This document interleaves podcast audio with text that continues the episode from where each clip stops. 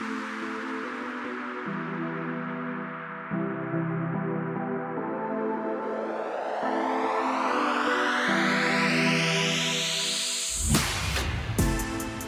is the Rundown, presented by The Runner Washington.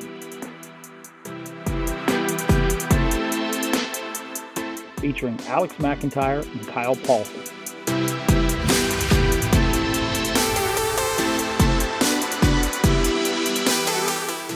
Now, here is your host, the Runner Washington himself, Keenan Gray.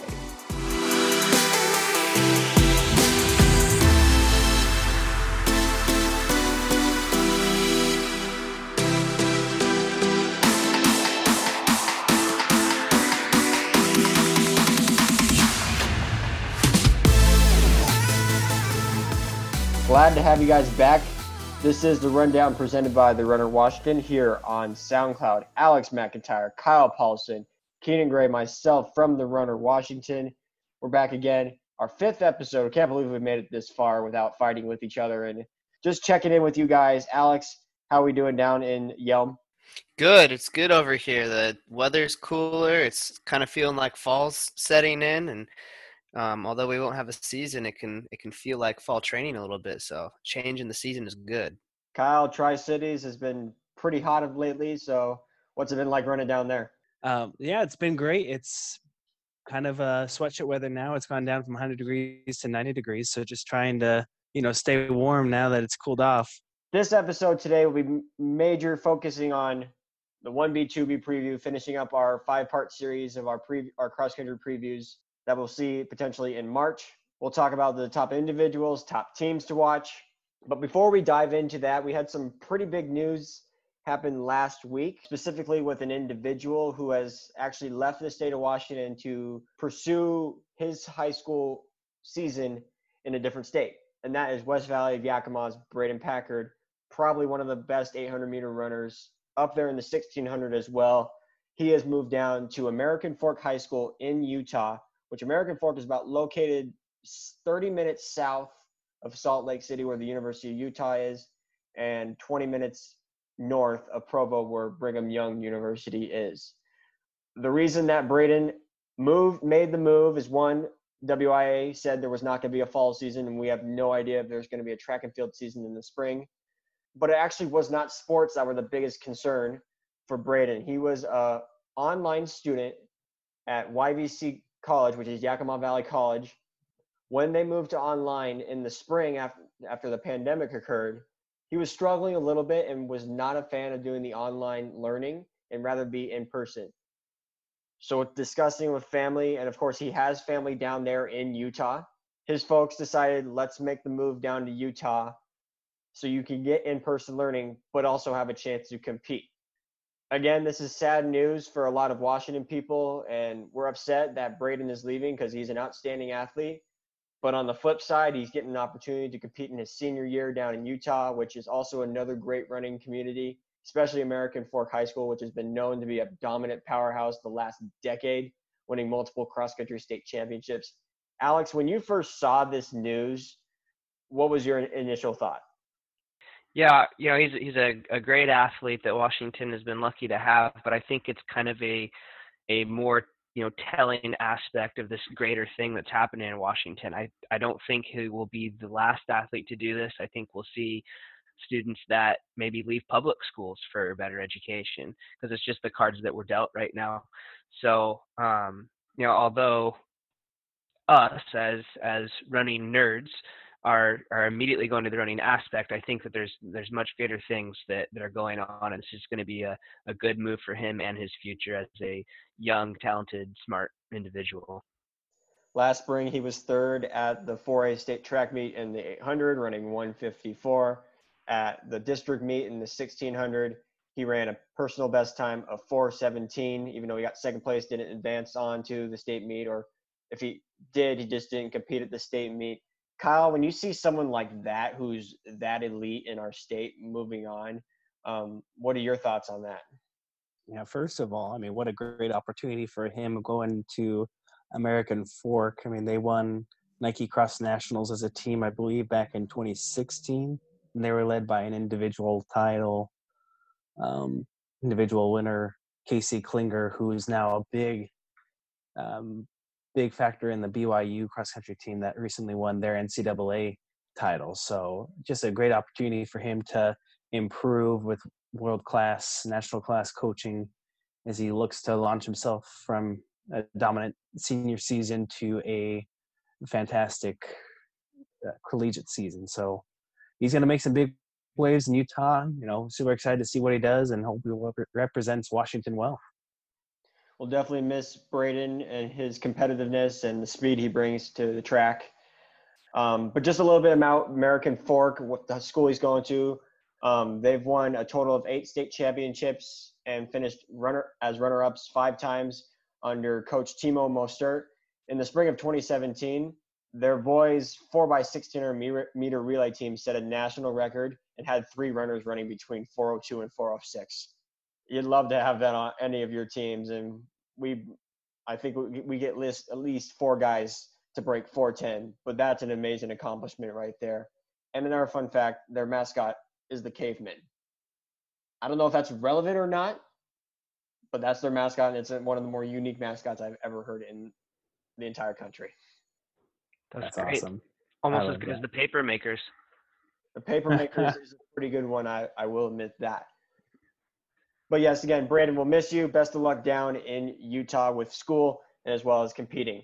In other news, a couple of young ladies from Inglemoor High School by the name of Ava and Julia, these last couple days, and I don't know if you guys have heard of the 24 miles in 24 hours challenge typically it's mostly meant to run 24 miles in 24 hours on the at least running um, one mile on the hour but instead of running 24 miles these two ladies this was combined too they ran walked and biked a total of 24 miles in 24 hours and the reason they did that was to help raise money to support the black lives matter movement and the fight against racial injustice. And specifically, the two organizations they will be donating to is the National Association of the Advancement of Colored People, or the NAACP, and the other one is the Equal Justice Initiative, EJI.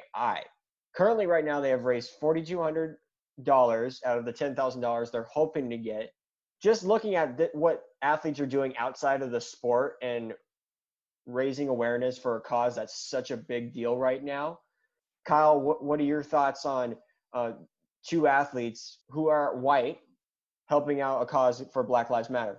And I'm all for runners raising awareness or, you know, people in general. Just if you have a cause and you're convicted by it, you know, follow your convictions and raise awareness for what you believe in. Um, whether it's, you know, I mean, that's a, a, very hot topic issue right now. So I'm, you know, proud to see runners in our state raising awareness and uh, doing the best they can to see what they see is best. I'm all about that. Alex. Yeah, I think there's there's two real takeaways from this story, and the first being that you got to do right now whatever you can to stay motivated. And I think being a great runner, um, or even an above average runner, is trying to find something greater than yourself and working towards. A lot of time that's team, and right now we don't have that competitive team aspect. So I think that this is a great way to find motivation for one, um, and it also is just a reminder of you know what a powerful tool this this sport can be. Um, I'm thinking back to Yelm last year, and we had teachers run one mile collectively for every senior, um, just to say, "Hey, we're thinking about you."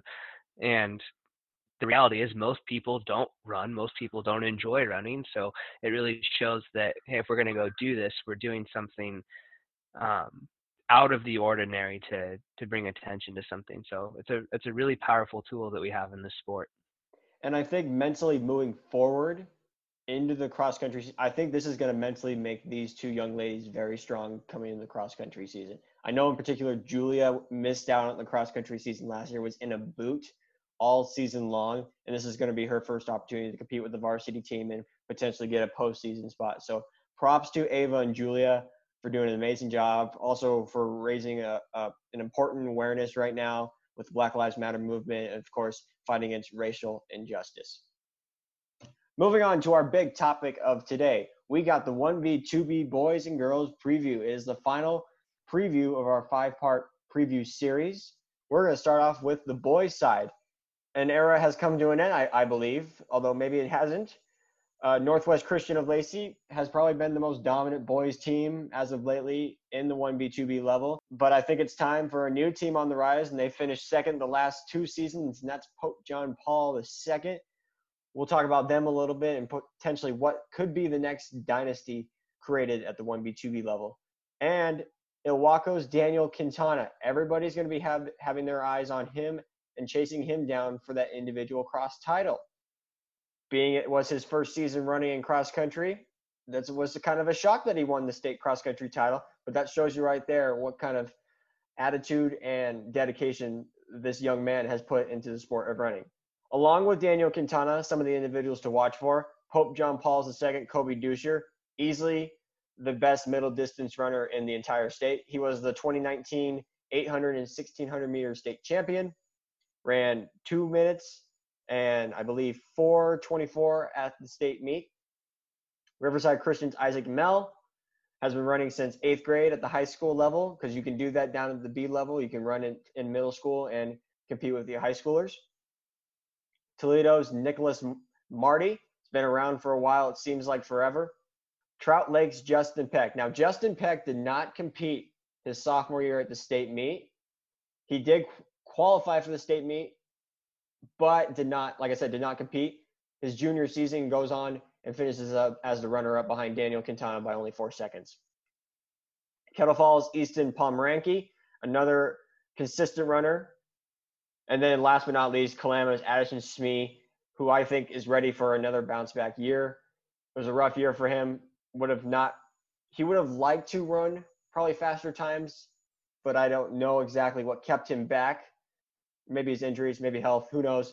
But he's someone that I think is going to have a big bounce back season. So just looking at these seven individuals, and I know we don't necessarily know a whole ton about the B schools in general, but looking across the board, what can we see from these seven individuals?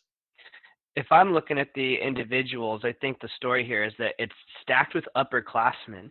Um, this is a whole field of juniors and seniors with maybe one or two exceptions. Um, so, you know, usually we like to see some of those upsets that happen from younger guys that we haven't heard so much about. So I'm looking at Ben Graham from Northwest Christian to kind of throw into your mix. Uh, he was a freshman last year. He's a top 10 re- uh, returner on paper um, and one of the few young guys in that top 20 group. So I, I always like to look for the upsets and the dark horses. So I'm keeping an eye on Ben Graham from Northwest Christian. Yeah, a lot of a lot of great runners. Um, one guy that I think really look out for. I mean, like you mentioned, Daniel Quintana, first year running runs a 15:44 at state. Wouldn't anyone like that on their team, uh, just out of the blue. Um, a lot of things we can expect from him. And then there's also the holy drawing a blank here. There's that runner that finished 11th this year, but he was fourth the year before. Addison Schmee. Addison Smee, yeah, you just mentioned him. Sorry. Yeah, you know, he could be a huge dark horse to really compete with him, I believe, Addison Smee, um, just due to the fact that, you know, he had a great, great season 2018. He kind of fell off a bit this year for whatever reason. So I think he could really, if he has another great summer, well, summer, winter, and spring, uh, he could contend with him. Uh, a lot of you know uncertainties going into this next year. Who can have the best winter, I think, is really what's going to come into it. Who would say mo- motivated to run fast and for cross during the, the cold season? We're looking forward to see that. Of course, right now I'm going to go with Daniel Quintana early on, but I really like seeing Justin Peck do what he did from his sophomore and junior year, not running at the state meet and then going into his junior year, finishing as the runner up and running a personal best time on the state course and only finishing four seconds behind Daniel. And that was a pretty good race between a bunch of B schools. I mean, you had Noah Phillips from Northwest Christian, also Garrett McSheffrey, Cameron Nielsen from Northwest Christian, Daniel Quintana of Ilwaco, and of course Mustangs, Justin Peck. That was a very good race. I think Justin is someone that could potentially win it this year. And if if I had to, if Daniel was not in the mix, I would go with Justin. But right now I have Daniel winning it because he's the returning defending state champion. But I'm also wondering, can Daniel handle the pressure of winning it as a sophomore in his first season of running cross country. Alex, talk about that a little bit. Well, I just love these stories of these athletes that you might not have heard of before coming out of these off seasons of you know what we can assume are great seasons of training and then um, being able to all of a sudden make a name for yourself. I just think that's the coolest thing. We saw it with Isaac a little bit. Um, correct me if I'm wrong, Kyle. Wasn't Isaac like? Was he? I mean, he was in the top 20 as a freshman, right?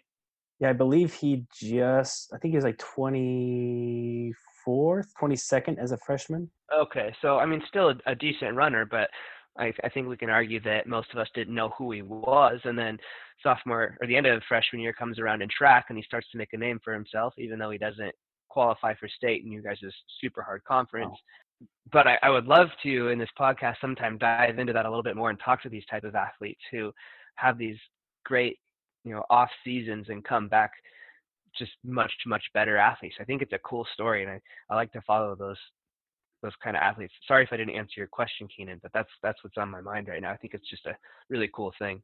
No, I totally get it. I mean, to see athletes who you don't know what to expect out of them, especially someone like Daniel Quintana or Justin Peck from Trout Lake. We don't know what to expect. They could have done something incredible in their off-season training that boosted their momentum going into cross country, and all of a sudden now they're two of the best runners in the entire state. Again, this is gonna be a fun. This is gonna be a fun group to watch. Oh, go ahead, Kyle. Oh, sorry. I was, I was going to say, I hope Isaac doesn't listen to this. He, he was 14th. It was his teammate Cameron who was 21st. That's who I was I was thinking. So I thought he was top 20. I hope he doesn't. I hope he doesn't listen to this. Well, anyways, regardless of that, this this level of com- competition does not get enough credit. I think they deserve. And this is going to be a fun group to watch this season, and hopefully, going to be pretty competitive when it comes down to May in the cross country. Oh yeah, I think the battle for that top 10 spot's going to be super fun to watch in that from the seventh to ten. I mean, they're all within from their returning times at state within five seconds of each other. So it could be a real battle if for that uh, that top ten spot. That'll be really exciting. Know, it should really factor into the team score. Now, speaking of the teams, going into the top four teams, we already mentioned Pope John Paul II. Two years of building into one of the best programs in the 1B, 2B ranks. I think Pope John Paul is ready to get over that hump and win their first ever state championship. And it would be their, I believe, their second sports team title in school history. Their girls team won the cross title last year. Um, we already talked about Kobe Dusher and how he's uh, presented as the best middle distance runner at the 1B, 2B level. We can't count out Maddox Marsh and Trevor Dugo, who returned with top 16 times from a year ago and are definite podium finishers. Another individual I think could have a good season in his sophomore year is Luke Christensen the Eagles are a well balanced team with all seven runners returning under 18 minutes, which you do not see that very often at a 1B, 2B level school. This is a this is a very good team, and I think has the best shot to win a state team title. And Coach Larry Weber, who has worked with Northwest Christian when they were very good back in the early 2010s, and has coached U.S. Olympic marathon runners at some point of his life. He knows what he's talking about. And he knows what he's bringing to the table. Next team, Asotin. Asotin's always been a team that's at the state meet, has performed well. Um, but I think they're a team that someone they could give Pope John Paul II some good competition. There were no podium finishers last year for the Panthers, but their returning five-man spread is 56 seconds, led by Ryan Ryan Denham and Hobbs Two. I hope I pronounced that correctly, as they both ran 5K personal best marks of 1703 and 1707. Ian Egado again, I hope I pronounced that correctly, is the Panthers' second fastest runner at 1704. Didn't run that time at the state meet, but with those three combined in their personal best, that makes the probably the a solid trio right there, maybe the best in 1B, 2B. Next team, Trout Lake. Justin Peck, talked about him already. He's way ahead of his teammates right now. But again, if you're way ahead of your teammates, that's going to motivate your team to get faster, get stronger, I see someone like Mason Stock, Shane Pearson, and Gabe Harp can be runners that can help push Trout Lake into the direction they want to be, which is a top four finish. My only concern is that five man spread. It's two minutes and 41 seconds. If we could see a change in the fifth runner each week, as the bottom three returners on varsity are within five seconds of each other, this Mustangs team could produce some pretty fast runners and build some competition between all seven of them. Lastly, Liberty Bell. They're going to they're going to be considered a veteran group with three seniors returning. But the talent Liberty Bell is going to rely on are their up, up and coming sophomores in Isaiah Stukov, Jackson, and Tristan Schmeckel. Again, I apologize if I can't pronounce those names correctly. Top returning runner Travis Gurulu is someone who we don't know a whole ton about, but running a personal best 5K time of 1703, he's someone that could run easily in the 1640s, 1650s next fall. When you look at those top four teams, of course, Pope John Paul stands out the most. But which team of those four do you think is going to give Pope John Paul the most fits? Oh, I yep. think I mean they're going to be untouched. I mean they returned so many great runners from last year's team. I don't think they're any. It's safe to say like you could put your money on them. It's going to be a safe bet. Um, I think one team that's going to mix it up on the podium there, you didn't mention uh, Brewster returns a lot of great runners from that state meet. Um, I don't think they return anyone who looks like they'll get too close to the podium, but uh, they return a majority of their runners, including two freshmen who, you know, that experience you get freshman year at the state course is invaluable. That it could really finish higher up than they're expected to on paper. So I think they're a team that mix up on the podium, but you know, there's no way anyone's going to be able to touch that Pope John Paul school. And Alex, you're down in the Lacey area. You guys are, and this is a fairly new school, but you've come, become probably familiar with what this program has done the last couple of years.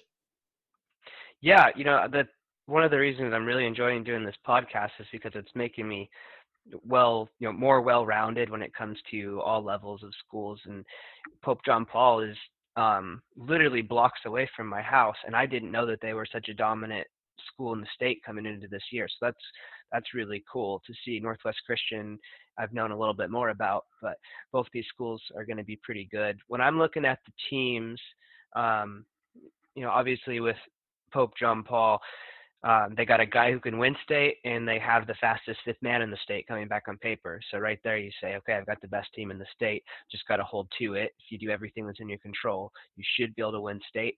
I'm saying if there's a team to upset them, it's Trout Lake.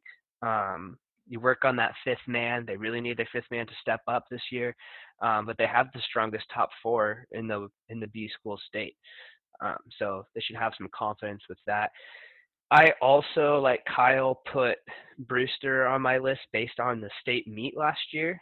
Um, their their state meet performance was up there, and in a hypothetical meet puts them at third place for this year.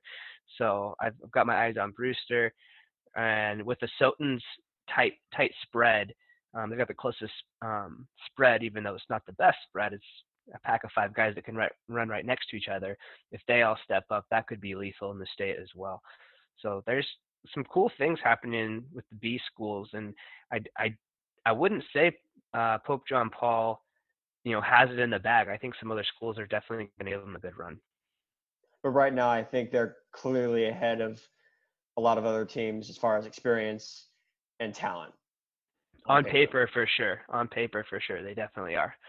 Moving forward to the girls' side, for those that started to pay attention to the B schools a little bit last year, you might recognize a certain individual who not only is the best at the 1B, 2B level, probably the bet one of the better best runners in the entire state, and that's Life Christian Academy's Gabby Martin, who I believe ran a personal best time of 1753. Correct me if I'm wrong at the state meet and won by almost two minutes. Two minutes over the next fastest runner at the 1B, 2B meet, which was by far the biggest gap between any runner at the state meet last fall. And a fun fact, she hails from the great continent and country of Australia. In case anybody didn't know that, that's where she's from. Uh, another individual individuals to watch out Crikey, for this. Mate. Not trying to offend anybody here, Kyle. A couple of other individuals to watch out for. Maya Edwards of Kettle Falls, Claire Condrat of Pope John Paul II. Big key reason as to how Pope John Paul won their first ever state title in school history last year. Susie Johnson of Cedar Tree Classical Christian. That's a long name. Rainier Selena Naimi. Naimi, yes. Emily Montgomery of Kettle Falls, along with Maya Edwards. That's a very, very good duo that Kettle Falls has. And rounding up the top seven is Liberty Bell's Jory Grialou. Of course, everyone's going to be focusing on Gabby Martin and what she can do because right now, in my opinion, I think she's the greatest 1B, 2B runner of all time. Even though she's only won one state championship, on paper and what she's done in the last two years, she's the best runner of all time in the 1B, 2B level. Yeah, how cool is that? I mean, this is a, a girl from a very small school that could run with any girl in the state on any level. I mean, I think she's right there in the mix. Um, but with that said, the the rest of the girls, this is kind of the flip flop of the boys B schools, whereas the boys were really stacked with upperclassmen. This is a lot of a lot of young ladies that are running um, this year. Nine of the top ten returners this year will return next year too. So I'm hoping that we start to see some some battles that happen and um, uh, some some really good competition that will also take place next year. Hopefully a non-COVID year. Um, but yeah, since there's also some pretty big gaps um, between the girls, the top of the girls. So if I'm a young, talented athlete that maybe hasn't quite made a name for myself yet, I'm seeing that as a huge opening because there's there's about a was like a 97 second or 97 a 90 second spread between the the top 10 not not even including Gabby so it's it's pretty open right now and just to correct myself Gabby Martin's personal best time is 1732 which ranks her I believe third best in the entire state of Washington but when you look at everybody else except Gabby looking down from the podium placers for like second third fourth who do you think's got the best shot to finish as the runner up or potentially even the top five because you got Susie Johnson of Cedar Tree Classical, you have Selena Naimi of Rainier, you have Claire Conrad of Pope John Paul, and Maya Edwards of Kettle Falls. I've got on my list here Maya Edwards. You know, she really um, found uh, a new gear at the end of the season, really improving her times. Um, I wouldn't say coming out of nowhere, but her last, like, I believe, three races were just absolutely incredible. Uh, I think got her to where she was finishing as the fourth overall, second returner. So, you know, I think between her and Susie, it'll be close, but I'm going to give it to Maya Edwards from Kettle Falls uh, just due to how well she closed out her season. If we're talking about how well you're doing at state, well, how did you do the year before? I think is a, a good marker. It's a little different course than what you run. So you could run, you know, really fast at a flat course, but you know the state course is going to eat you up a little bit. And 1950 is not even her personal best. She ran 1927 as a freshman, so we know the talent is there. It was just a, a sophomore slump season for my Edwards this year. Yeah, I I would even add that um, what's her name? Yeah, Susie from Cedar Tree, uh, with a team that you know is looking to be a podium team. She's going to have a lot of extra motivation to make sure that she's taking you know a, a top top three, top two spot. Because um, when we get into the team team conversation, I'm sure Cedar, Cedar Tree will come up a little bit, and and she knows that, so she's going to be working hard for her team to make sure and bring home a trophy. The big question, though, with the teams is, of course, Pope John Paul returning as the defending state champions.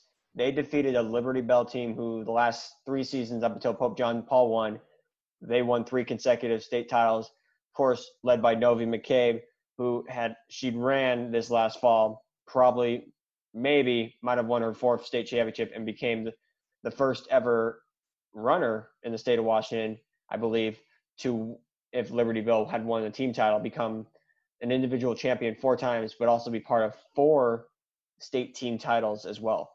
No one in the, in the entire state of Washington has ever done that. But between those two teams right there, I know Liberty Bell is going to be fired up and ready to get back in the state meet and get revenge on Pope John Paul II. But right now, Pope John Paul II, like their guys team, has a lot of depth, very talented. Again, Coach Weber does an amazing job with that group. I'm going with Pope John Paul as of right now. But when you look at the bottom of the list, got Northwest Christian Lacey and Cedar Tree Classical Christian. That's going to be a battle right there. But I definitely would not count out St. George's either. Coach Rick Riley does a phenomenal job with the Dragons and gets them prepared. I was also a legendary Hall of Fame runner and coach, so you can't complain about that. Yeah, with I'll, I'll get back into the Cedar Tree conversation since that's what I was just talking about. Um, but they've got a really strong one-two punch, which makes them hard to beat, even with a fifth runner that isn't as strong as the as some of these other schools. Um, so again, if the fifth runner steps up, they're a team that's that's hard to beat. If not, I think St. George's probably gets them for a podium spot. Um, but because of that one-two spot I, or one-two punch, I put Cedar Tree in there. Definitely Pope John Paul, like you said, comparable to the boys team. They've got a strong front runner. They have uh, the strongest fifth runner in the state. That's a recipe for winning.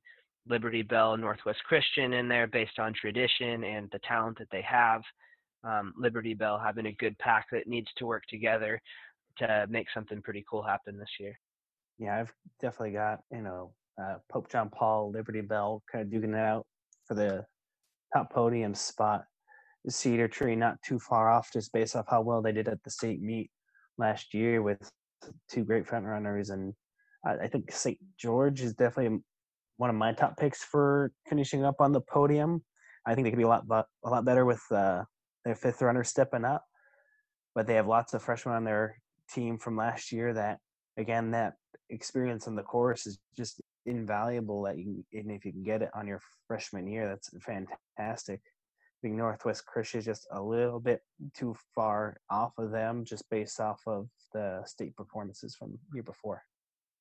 Just looking across the board, it's again, it's going to be another tight battle on both sides, the boys and girls, with teams, and of course, the well, not the individuals for the girls' side because Gabby Martin is just so far ahead of everybody else right now, and that's no diss to any of the girls that are running cross country at the B levels. Gabby's just on a whole nother talent level. Thoughts, final thoughts on today going over, of course, Braden Packer moving on, and then the, the two young ladies um, running and biking and walking for a great cause. Kyle, your final thoughts on that? Yeah, you know, it's going to be a fun season with it being in the spring. Just keep working hard. Um, I'm looking back. Gabby's freshman year, she was second place, lost to almost by a minute to a, a junior, and then that junior just uh, didn't run her senior year. So just keep training hard, keep training smart. You never know what's going to happen in your life. So take advantage of every day, run every day. Well, I'll ask Alex this final thought. What are your final thoughts on West Valley's Braden Packard moving on to Utah? And then, of course, the two young ladies fighting for social cause because Kyle decided to answer my, his final thoughts on the 1B, 2B preview instead. It's the it's the COVID story, you know. It's it's all these things that are unraveling um, two different parts of the story. You know, you've got kids searching for some sort of normalcy and making sure that they can better their futures. Um, and then you've got a group of girls that are working to motivate themselves and benefit the futures of um, other people. So there, there's a lot of a lot of advantages or, or cool things that can come out of this time we're in, and and I think it's good that you bring those to attention on this podcast because they're they're still happening. We're still staying motivated. The the sport and the individuals who participate in it are still um, very much having an impact on the world and their own lives. So it's good to talk about. And we got a good solid seven months to wait now until the cross country season rolls around here in the state of Washington. My thanks to Kyle Paulson and Alex McIntyre for always joining me on here. Appreciate you guys doing this podcast for me next episode of the rundown. It won't be about anything about previews or anything. We're actually going to have two guests on. We got hannah waskom and joe waskom mount si alums who currently now run for the university of washington. We'll talk with them a little bit about what the pac 12 decision made about not having fall sports and what that impact is going to be have on them but also look back on their amazing high school careers specifically with joe being one of the best 3200 meter runners of all time in the entire state of washington. So once again, for Kyle Paulson, Alex McIntyre, Keenan Gray, myself, thanks for tuning in to the Runner the Rundown presented by the Runner Washington. Hope you guys have a great rest of your day. Hope for you guys to tune in to our next episode, which will be back on Monday for our regular schedule.